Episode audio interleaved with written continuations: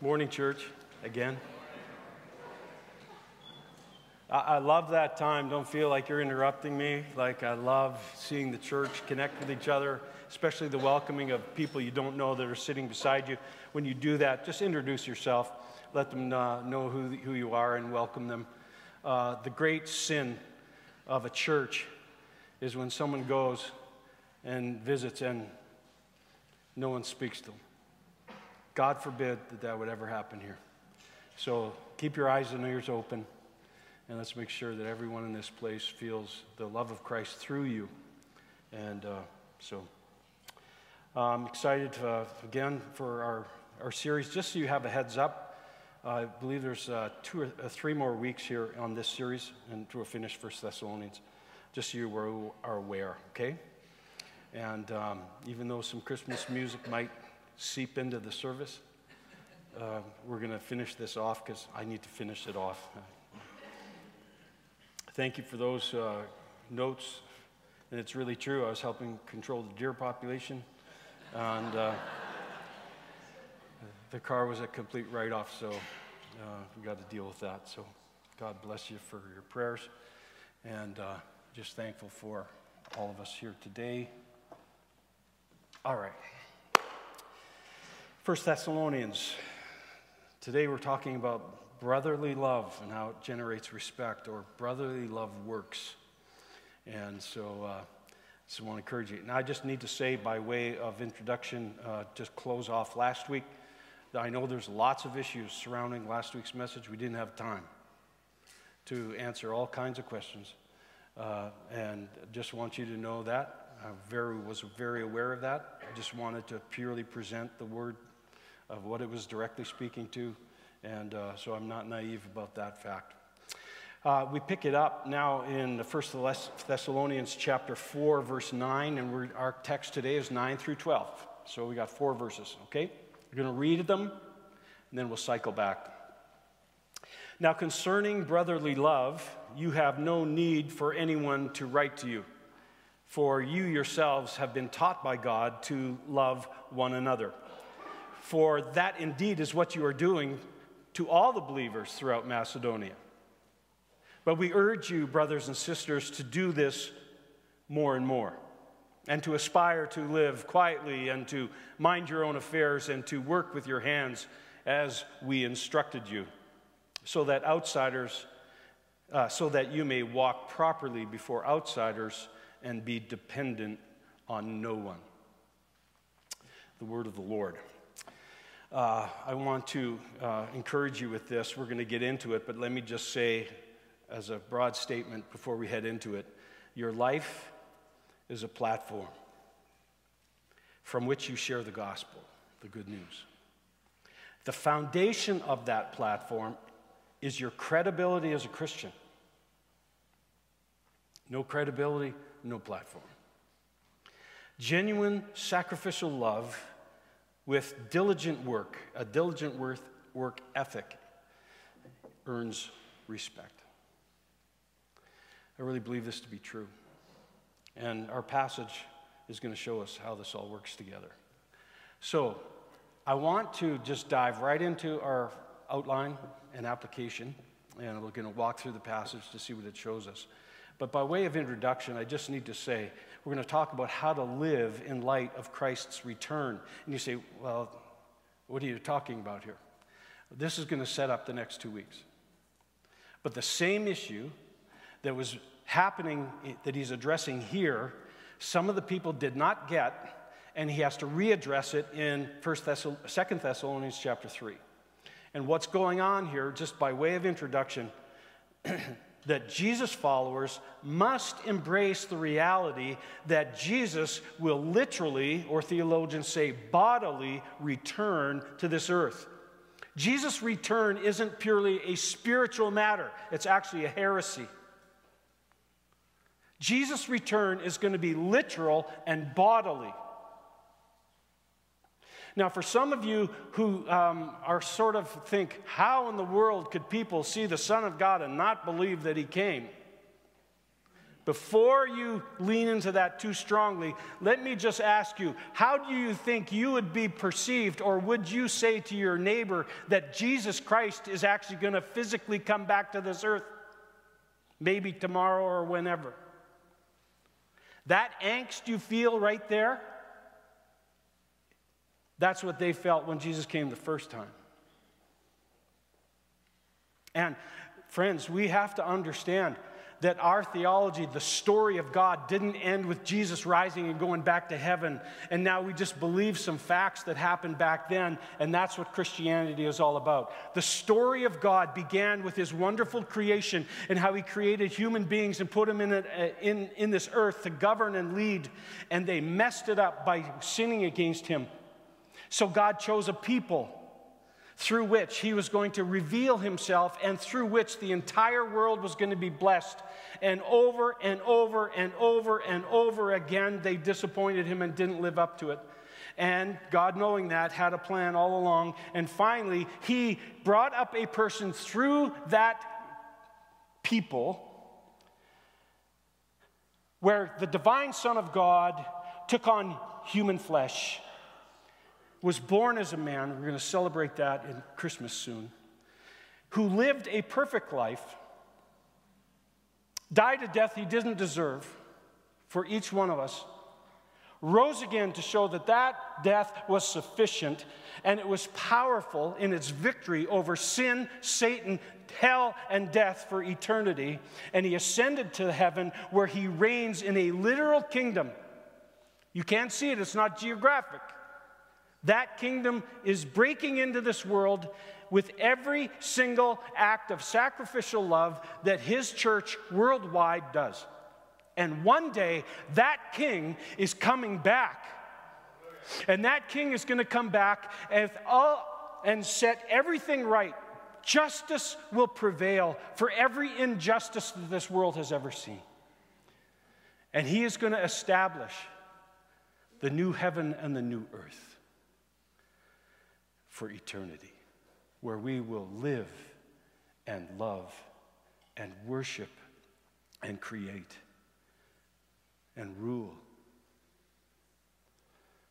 with Him.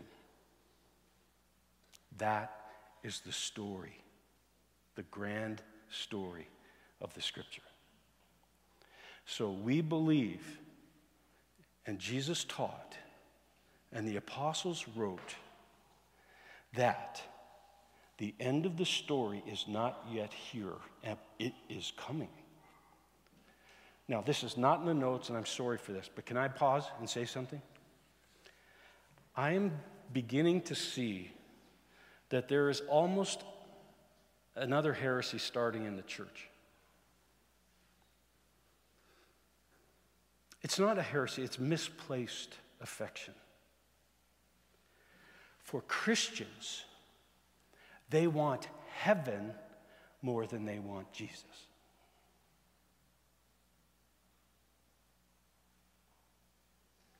And Jesus is the point. The sidebar benefit is heaven, the new heaven, the new earth. Jesus is the point. He is our life. He is what everything is all about, and He is returning, and we are going to be with Him in the new heaven new forever. Church, if you have no affection for the return of Jesus, but you love heaven, I would just encourage you, because I can understand it, it's very natural. But I think your prayer over this maybe coming year might be this Oh, Father, by your Spirit, through your word and your people and my life, would you cultivate this year a deep, deep love and passion for Jesus? Because he's the point. Amen? Unpause.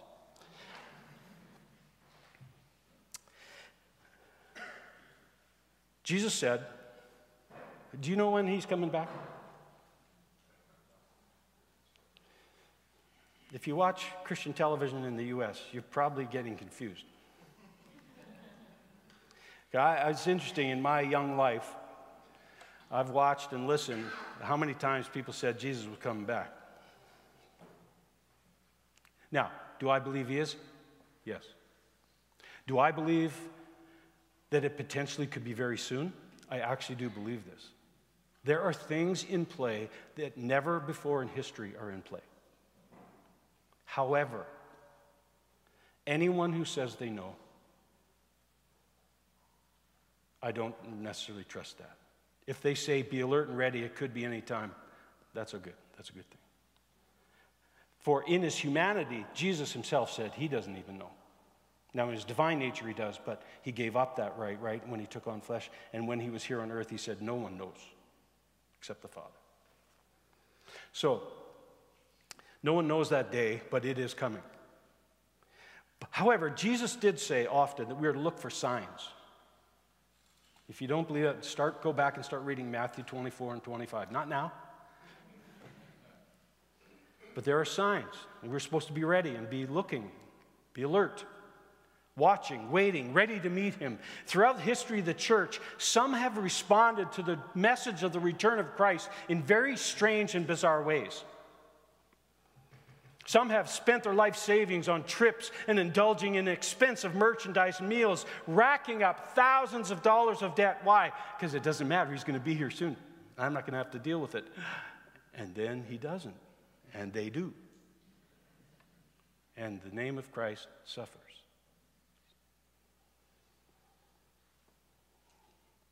In the Thessalonian church, we're going to discover a very similar response, and the Apostle Paul is addressing it. He starts here he reveals God's will for how we are to live in light of the return of Jesus. And again, though I believe it could be soon, literally, imminent, it's wise we heed the scripture's instruction then on how do we love as, live as we wait. Alert, ready. So, this is where we're going this morning. Here's the first thing in our passage that Paul tells us the Holy Spirit through the Apostle Paul how to live in light of Christ's return. First, we love one another increasingly. People think, well, Christ's coming back, then it's all going to be okay. I only got to make it right with people. I can just avoid them until he comes back. Uh, uh, uh. Loving others is an ongoing activity, it's a pursuit. And because we are progressing continuously in our personal sanctification, that's God's will for us to be distinct. Our love will always be growing as Jesus' character is continually being formed in us. We are not to be stagnant at a beginner's level of love, nor to be stingy in whom we choose to love. 1 Thessalonians 4, he said, Now concerning brotherly love, you have no need for anyone to write you, for you yourselves have been taught by God to love one another. You've been taught by God. This is a very unusual expression in the scripture. It's used only here in the New Testament, this phrase, the way it's written. It conveys the idea of an, an innate knowledge that is made available by an indwelling presence. That's the Holy Spirit. God the Father has taught us in His Word how we are to love. Jesus the Son modeled and showed us how we are to love one another. And the Holy Spirit teaches us within about love and guides and prompts us when we should. We should forgive, we should reach out, we should care, we should give, we should do these things. And He empowers us to exercise and express that love. We are taught by God how to love. Our capacity to love others does not come by trying harder. Our capacity to love more comes by yielding more to the Spirit of God. And our willingness to express love to others will reveal much about our hearts because it's a genuine reflection of God's love and His presence in us. So, for indeed, he says, this is what you're doing. They're doing this, they're starting to do this, they're moving along. And not just in their local church, but to all believers throughout their whole country, their whole region, Macedonia. But we urge you brothers and sisters. Even though you're doing this, what does he say? Do this, what? More and more. Paul commended them for the breadth of their love, even to all believers, but he challenged them to increase their depth more and more, more consistently. Paul uses this present tense in this verb to express the idea of continual deepening action. So it's not a task that you can finally check off that we've done that and don't have to do it anymore. It's a lifelong process. We can never take a break from loving others, even when they don't deserve it. We cannot obey God's command to love anyone even more if we are selectively, selectively withholding, choosing whom we will and won't love. Friends, I'm going to say this and I just want to encourage you. If your love over the years has not grown for the people inside here, sitting in this room,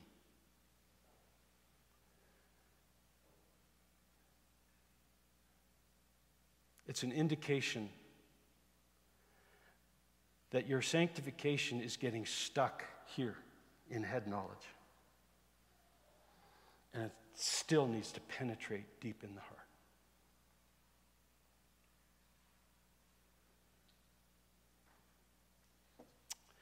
We love one another increasingly. That's how we do it. We don't check out once we hear Jesus coming back and now it's a free for all to do whatever. No, we lean in, loving more, more deeply, more thoroughly. Here's a second reason. It might sound surprising to you. We fulfill our vocation diligently. God has gifted you, He's called you to serve Him in various capacities wherever you live. Or one of our first or second president of the Alliance used to, in Alliance Canada used to say, wherever you are, be all there.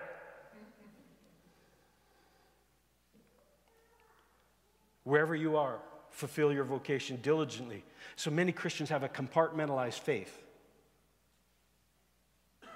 We neatly tuck their Christianity away in their back pocket or backpack or purse or computer bag and head off to work, school, or their daily activities.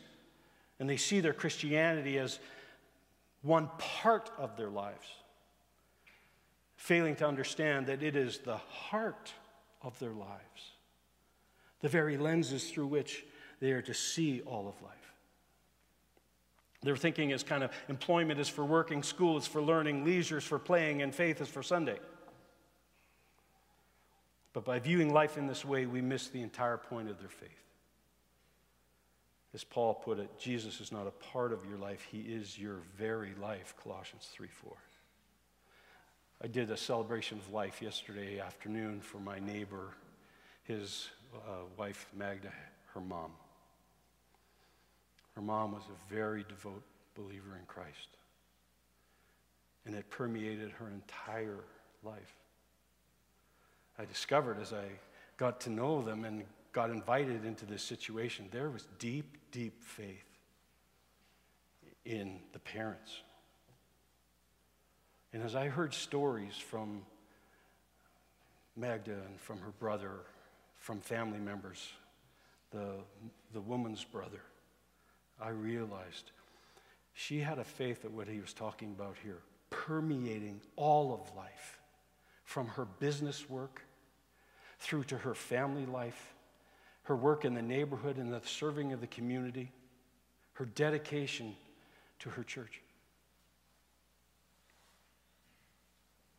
You see, it's not some little add on with a little bit of religion to round out a life, but rather it was the way in which they were to live. Paul says it this way in chapter 4, verse 11 and aspire to live quietly and to mind your own affairs and to work with your hands as we instructed you. Let me unpack this. To aspire means to strive after or be zealous for, and it conveys the idea of ambition.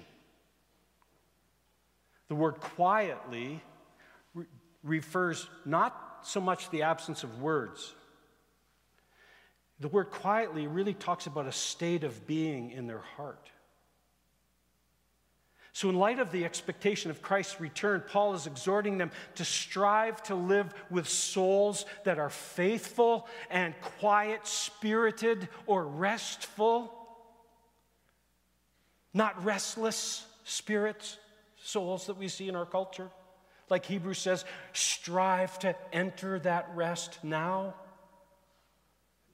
Jesus' followers must make it their ambition to live in such a way that they project a restful confidence in God, the one they serve, rather than being characterized by an unsettled, frantic striving for achievement and fame and wealth or a place, you know, these things in which they place their hope. No, we live for Christ in such a way that our hope rests in Him, our confidence, our quiet confidence is in Him. And this is going to be a witness to the world around us because we are distinct. He says, Mind your own affairs. A, a, spirit like that, mind your own affairs. There were a few who were busybodies, disrupting, meddling in everyone's life. He says, Work with your hands, be responsible, do your work, lean into your vocation. Far from shirking our responsibility to work in light of Jesus' coming, he's calling the church to work diligently. Diligent work done for God honors Christ and gives witness to a watching world.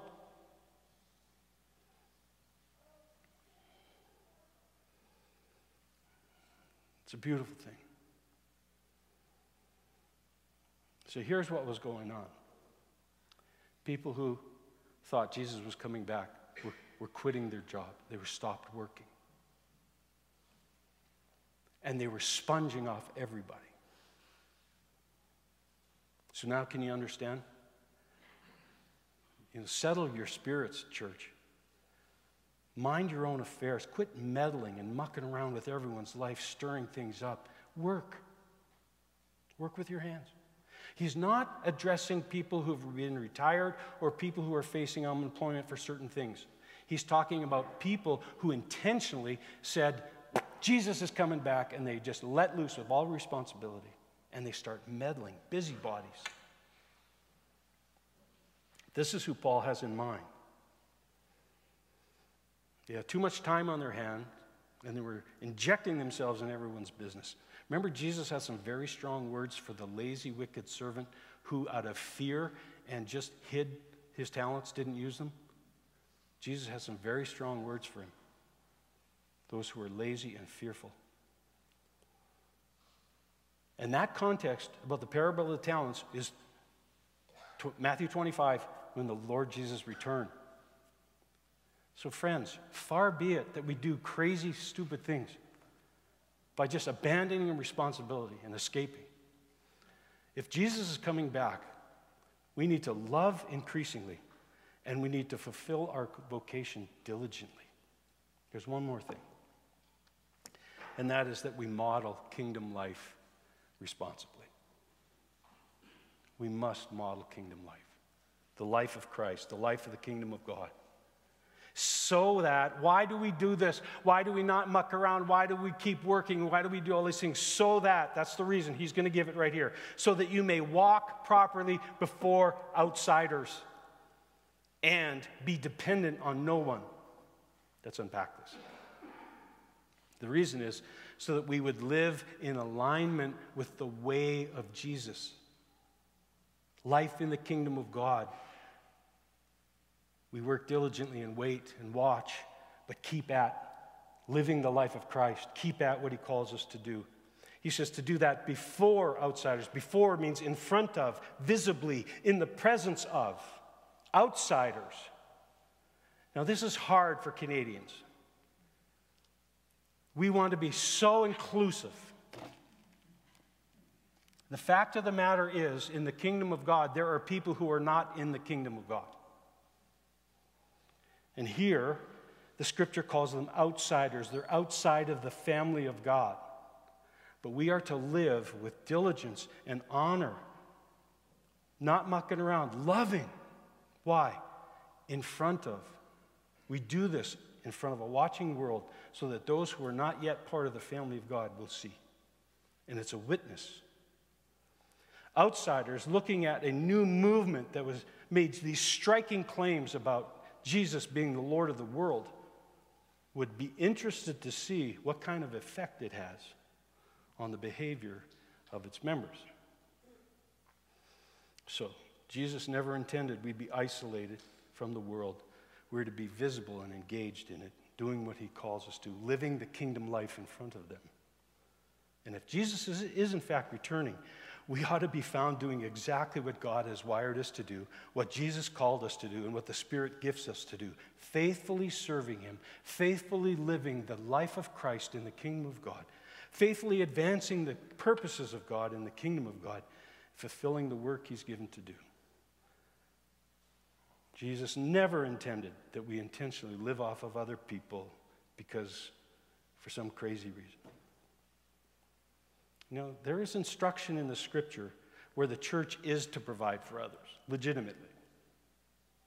Some of them are for those in dire need or in extenuating circumstance, the church rallies around and they help them. That's very valid. They do that for a season.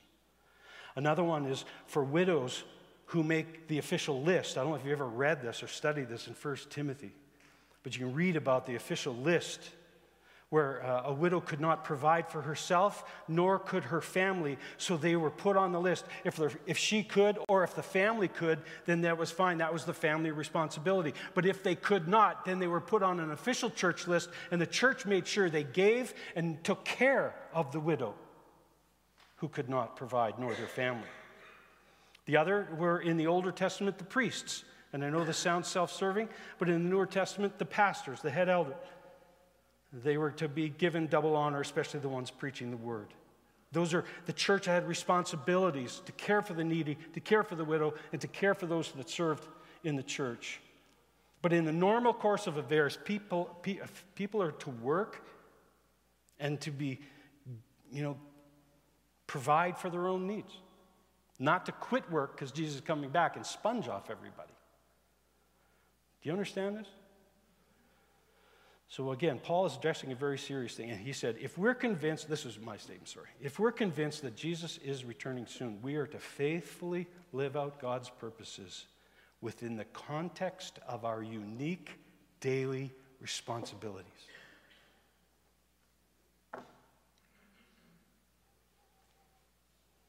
We don't head for the hills, run away, escape, or live off everybody because Jesus is coming back. We don't do crazy things.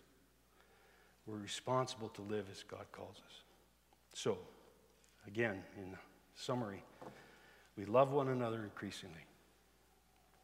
We fulfill our vocation diligently. And we model kingdom life responsibly. That's what we do, keeping an eye out for Christ's return, anticipating seeing him. And we advance his kingdom Make sense?